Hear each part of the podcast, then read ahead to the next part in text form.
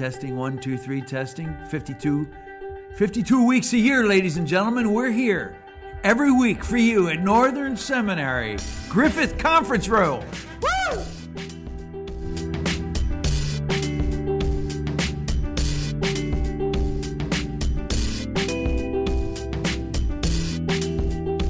Welcome to another episode of Theology on Mission. Sitting here with David Fitch. He already introed us in at the Griffith Conference Room. Northern Seminary on Northern- Thanksgiving week, ladies and gentlemen. And uh, I don't know if you know, but for those out there who don't, Thanksgiving week is really uh, Thanksgiving week. In other words, there's no classes, everybody's gone. There's a little bit of uh, holiday festivity in the air. You could say it's a tradition here at Northern not to have classes on Thanksgiving, where we traditionally celebrate a traditional holiday here at uh, in the United States of home, America. when you get home from Thanksgiving, boom, you got two more weeks of the quarter. Uh, last week is exams, papers, etc. due. So you, really, if you think you're taking the week off, you're going to be. And then right shape. after that, you jump into the traditions of Christmas, Christmas. which uh, Starbucks this year has totally, you know, just done away with, and now they only have a red cup. But just Come on, really? Are you going to bring that up? yeah, really? because it's all about traditions. Oh, and as really? Jesus said, as Jesus said, you have a fine way of rejecting the commandments of God in order to establish your tradition, thus making void the word of God What? by your tradition that you have handed down and many such things. Oh, I see where you're Jesus was against the Pharisees and their traditions, and St. Paul, even though he was a Pharisee once, he understood it the same way. See to it in Colossians, he says, see to it that no one takes you captive by philosophy and empty deceit according to human what?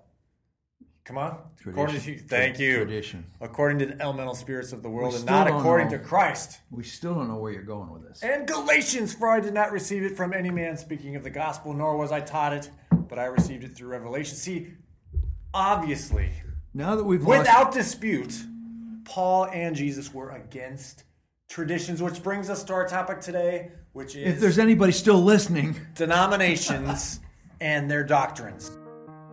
From Northern Seminary, in partnership with Missio Alliance, this is Theology on Mission, the podcast exploring God and integrating faith and life. Here are your hosts, Jeff Holsclaw and David Fitch.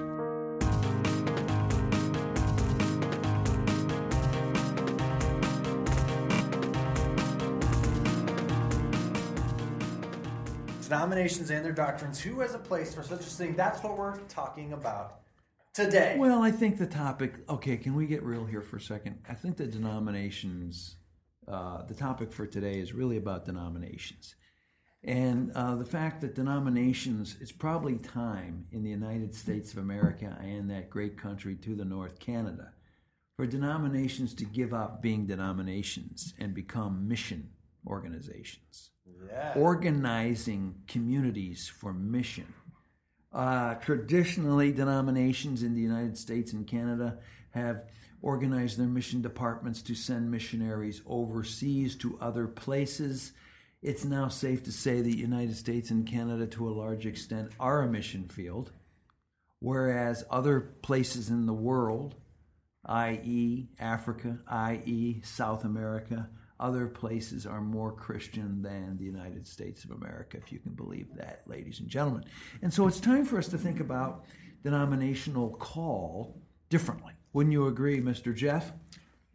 that our denominations should, yeah, that they should think of themselves more as mission mobilization uh, movements. That was, ooh, that was a, a triple M. Missional mobilization.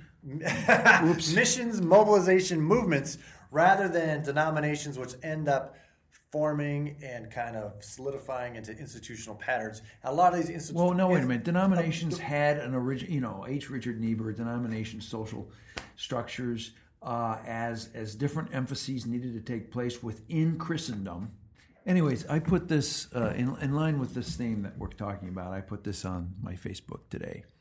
It got uh, well so far. It's got It was shared a whole bunch and a lot of comments. Seven likes, which is you know pretty good. Uh, but uh, I said when hundreds of young, potential, solid, Christ-loving, mission-driven ordinance people going into the ministry walk away from denominations shaking their heads. Well, denominations have to start asking are these odd doctrines, disciplines unique to our denomination really orthodox or really what Christianity is all about or really what we're all about?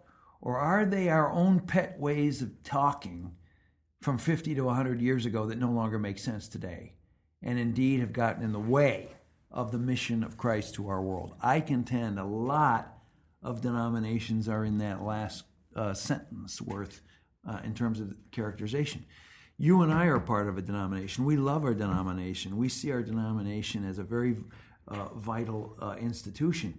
But we worry sometimes that, like things like premillennialism, inerrancy, inerrancy not from the standpoint that it is not good to uphold the authority of Scripture, but inerrancy from the standpoint of the way it's a stumbling path to upholding the authority of Scripture keeps people thinking good, powerful, contextual leaders from entering the ministry through the Christian and Missionary Alliance.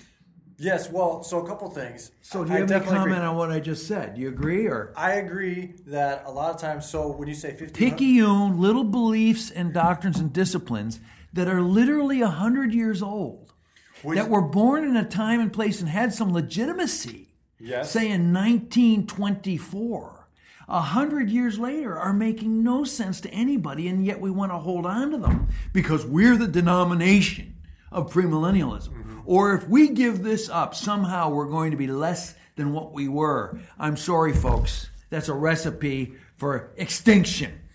Right, and so these denominational distinctives, which had a certain missional and contextual necessity from which they sprang from, which they were in the fabric of the culture and the surrounding world that they were birthed out of 50 to 100 years ago with the holiness and the charismatic movements. Uh, but now they've moved from contextual awareness to just institutional identity, where it's just we're affirming this because this is who we are, rather than we're affirming this because this is how God's at work in the place we are.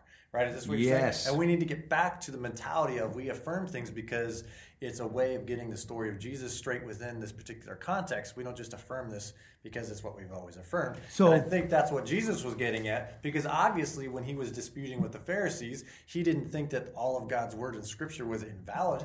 It's just that the direction that they had taken it was had gotten way off and there was no mission involved at all. In fact, it was a way of excluding God's mission and presence from the ordinary people.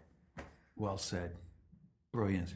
Let's take a few of these uh, peculiarities, uh, these picayune little ideas. Word for the day. What does picayune mean? I have no idea. But it sounds nice. I love that word. I think it means little. uh, It means little things that could that, that get in the that get- way, yeah. that are peculiar, that nobody understands anymore, blah, blah, blah. Well, let, let's What are let's, some examples? Uh, uh, okay, so I- I'll throw out about four of these, and you can comment with me. Inerrancy. Okay, I actually think inerrancy served a legit role back in the 1920s when we were stuck in a modern Christendom epistemological construct where everybody was on the same page, and we were trying to defend the authority of Scripture from overseas, the German liberal liberalism, uh, historical criticism, which was undermining the historical veracity of the text.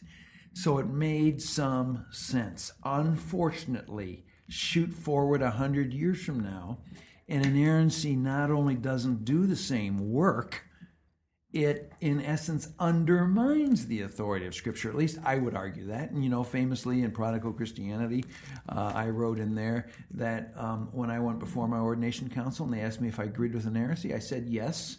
But it's too liberal, Liberal. for me. Exactly. In other words, what it does is it locates authority outside of the text itself and puts it on the category of error and who gets to call it an error i.e., historical, critical sciences, so forth. I'm against that. So I think we need a higher view of authority than inerrancy can afford. That's one example of how a particular doctrinal picayune concept can go from serving a positive function to actually being a negative function. Right.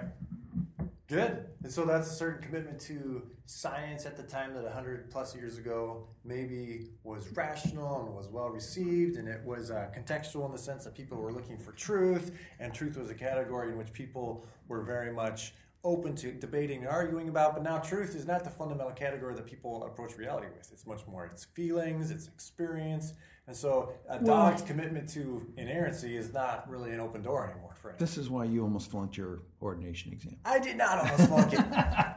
But I went but through- I would say that the category of inerrancy, the epistemology of individual rationalism, has been broadened out and expanded so far beyond that in our current culture that inerrancy almost under well, it, it does undermine the authority of Scripture and gives it to someplace else in the construct of, let's say, the secular mindset that we're trying to engage. Let's take another one: premillennialism.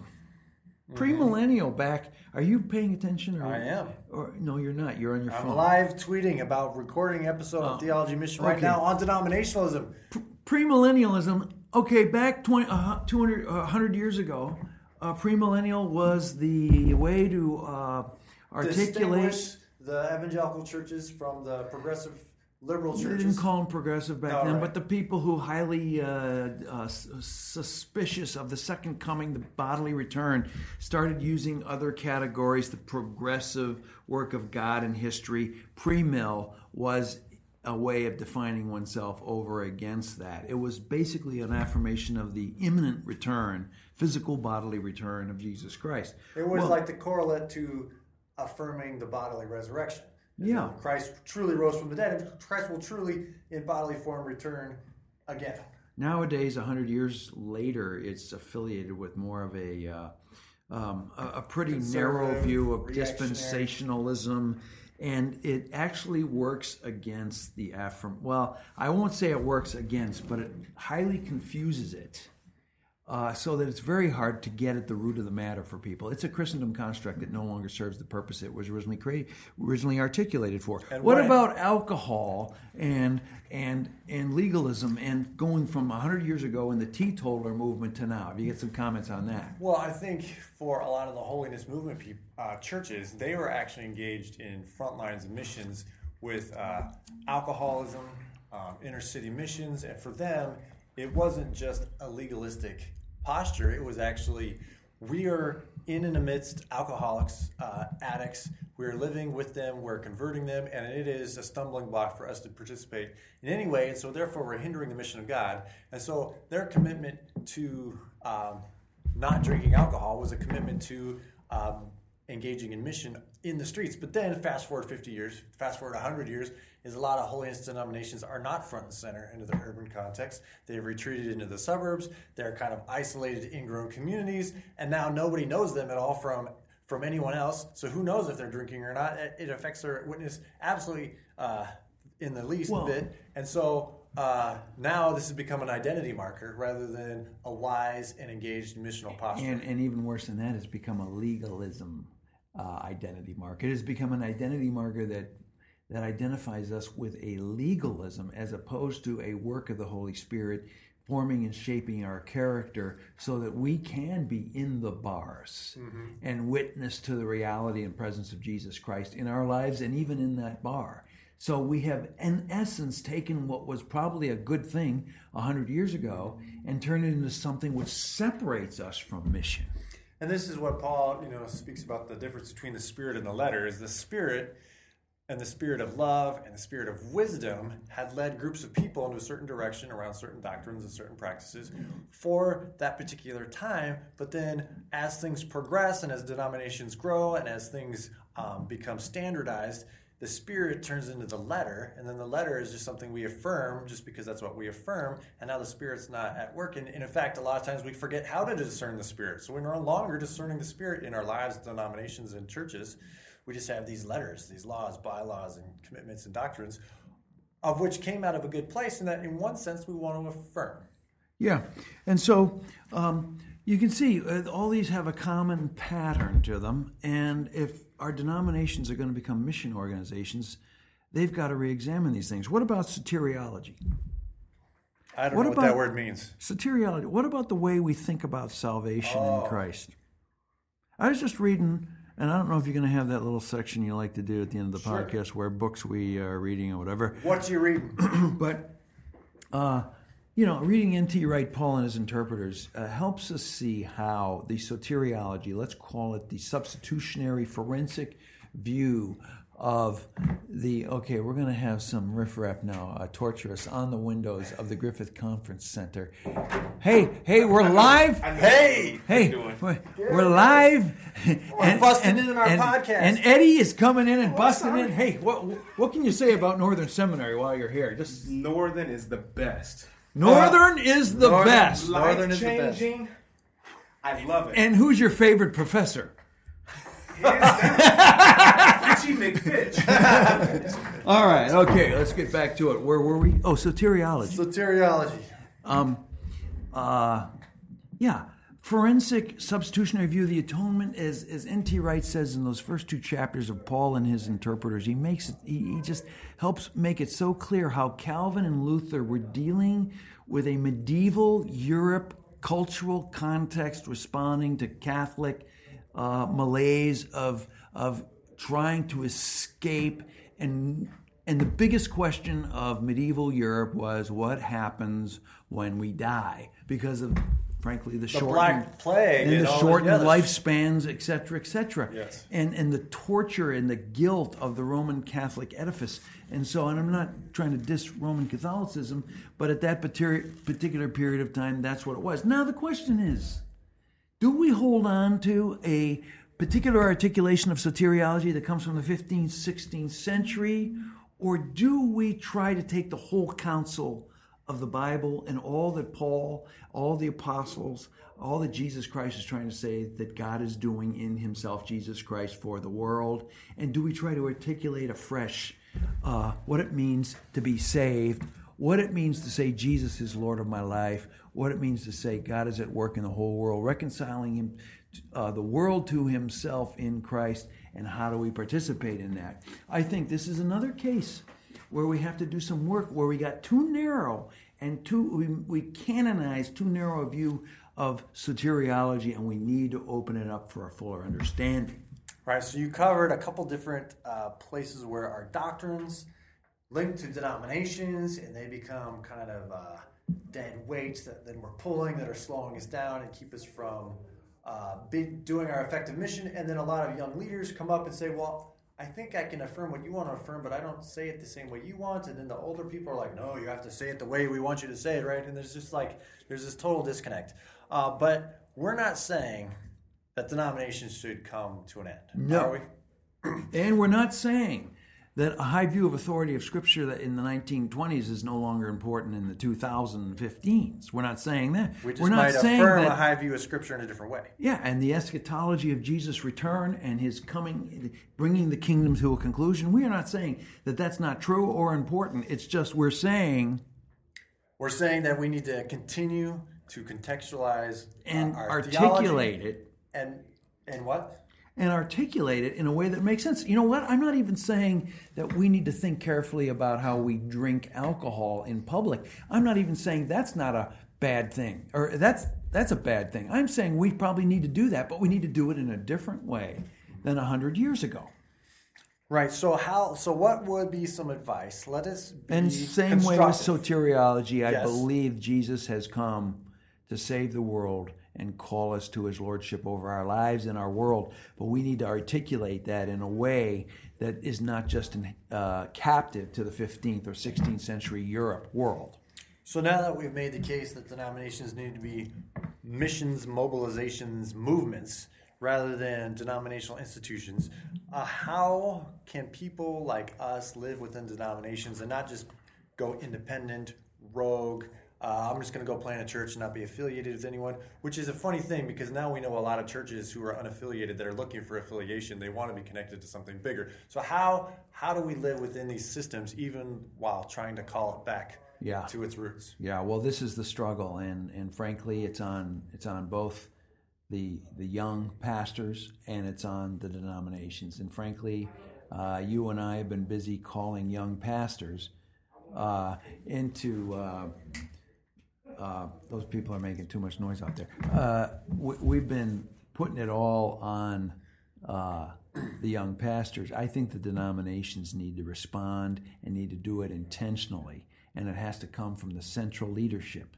And they need to see that if they don't change and develop and grow theologically, that they are going to die. Right. So there's a way of staying on the inside and trying to push and nudge people in a certain direction. Um,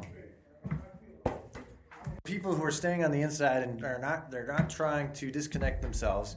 Uh, there needs to be a way of testing, and I, I think for us, we've often tried to call to look at the the beginning movements of our denomination, the Christian Missionary Alliance, and try to affirm those good things and ask, well, why aren't we still doing those things? Yeah. Why aren't these original impulses not still animating this, this group and this denomination? And I think that's been helpful, uh, and we have a great president right now.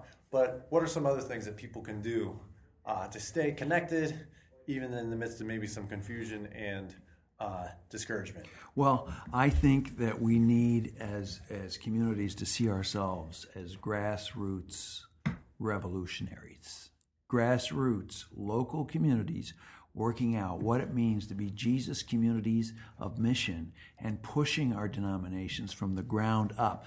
Uh, frankly, I worry that not much change can come from the top down. But as we concentrate and focus on being faithful communities of witness to God's work in His kingdom in Jesus Christ, and and the people uh, see what's going on, uh, they can't deny it, and they'll accept and uh, uh and participate in a dialogue as to how we can change some of these picayune things that are keeping us from ministry and mission. So that's a bottom up approach, witnessing to a different way, while even in a sense affirming kind of the old doctrines and distinctives. But if you could, if you could t- say and speak to some of the people on top, some of the presidents, vice presidents of local denominations or heads of seminaries and schools, what would you encourage them to remember? Um, I, I would encourage them. We all need to remember that money uh, is a difficult thing to deal with. Okay, but sometimes we need trust and faith that God shall supply when we ev- when we receive and speak prophetic words one to another. And I think there needs to be uh, some prophetic words in the uh, halls of of administration and leadership of our denominations. Prophetic words. Amen. So uh, we're going to shift over to what you're reading really quickly, and then we're going to wrap up this. Can I say one more? podcast. Yeah. One, one more word. Um, I'm. I also think, like you and I are part of the Christian Missionary Alliance. We love our denomination. We're not just talking about the Christian Missionary Alliance. We're talking basically about all denominations, uh, mainline, evangelical, etc. Uh, but I do think that our denom- all our denominations were founded for good reasons. Like in the Christian Missionary Alliance, the the call to love and be with and preach, proclaim the gospel to the poor was a founding. Uh, uh, precept of A.B. Simpson and the movement in New York, uh, the fourfold gospel and, and the healing ministry, and and the idea that God is bringing in His kingdom so powerful. The the the need to go and and spread the gospel to all parts of the world so beautiful. Uh, so the last thing I'll say to everybody is go back to your founders of your denominations. Look, you were kind of saying this earlier, Right. but I'm just trying to reemphasize. A.B. Look, Simpson, Look A.W. for Tozer. why it was started and called the denomination to that and more. Um, so, anyways, that I, I think all of that really helps us understand how we are to be in dialogue and work for the furtherance of mission through the help of our denominations. Amen. So, along with uh, some of these doctrines, you talked about so- soteriology and atonement and what does salvation look like.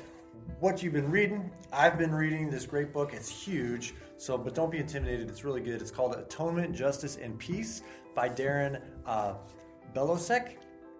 Atonement, Justice, and Peace: The Message of the Cross and the Mission of the Church, and it really goes through all the atonement theories, but not just as theories, but the biblical text, and really asks, well, what are these texts really saying, and are they saying what we're often told that they're speaking about? He really wants to turn on its head this idea that that the cross and God's wrath is all about retribution, but it's uh, and show that instead the different passages from the Old Testament all the way up to the crucifixion and resurrection is really about God's work of restoration, not retribution, but retros- restoration.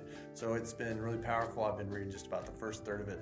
It's uh, it's fantastic. What you've you been reading? Me, I've been reading, as I just already mentioned, N.T. Wright's uh, new book, Paul and His Interpreters, and uh, Scot McKnight on his blog, Jesus Creed, has, uh, I don't know, three or four parts to a review already out. I got to tell you that I love New Testament theology. Uh, it's it's probably uh, for those who have already read and are comfortable with N.T. Wright some of his hypotheses and his understanding of the New Testament. But now we're going to understand all the different, uh, you know, the three or four main schools of understanding the New Testament. I think one of the big lacks we have um, is uh, on the ground in our churches is an understanding of what God's doing in the New Testament through Jesus Christ and what the Apostle Paul's saying. So I just think this is a great book, and I recommend it. All right, excellent. So that's what you're reading. Uh, so this has been about denominations and denominationalism. Uh, thank you for joining us. Don't forget that the uh, Missional Commons, which was on the Mission of Preaching, we're slowly pushing out those episodes as special episodes. Uh, so be ready and looking for those. Make sure you don't miss them. By Missile subs- Learning Commons was one of the best we ever had this It year. was the What'd best one. 2015 Mission Learning Commons was the best that we had. This is what everyone says. Um, multiple polls um, say that to be true.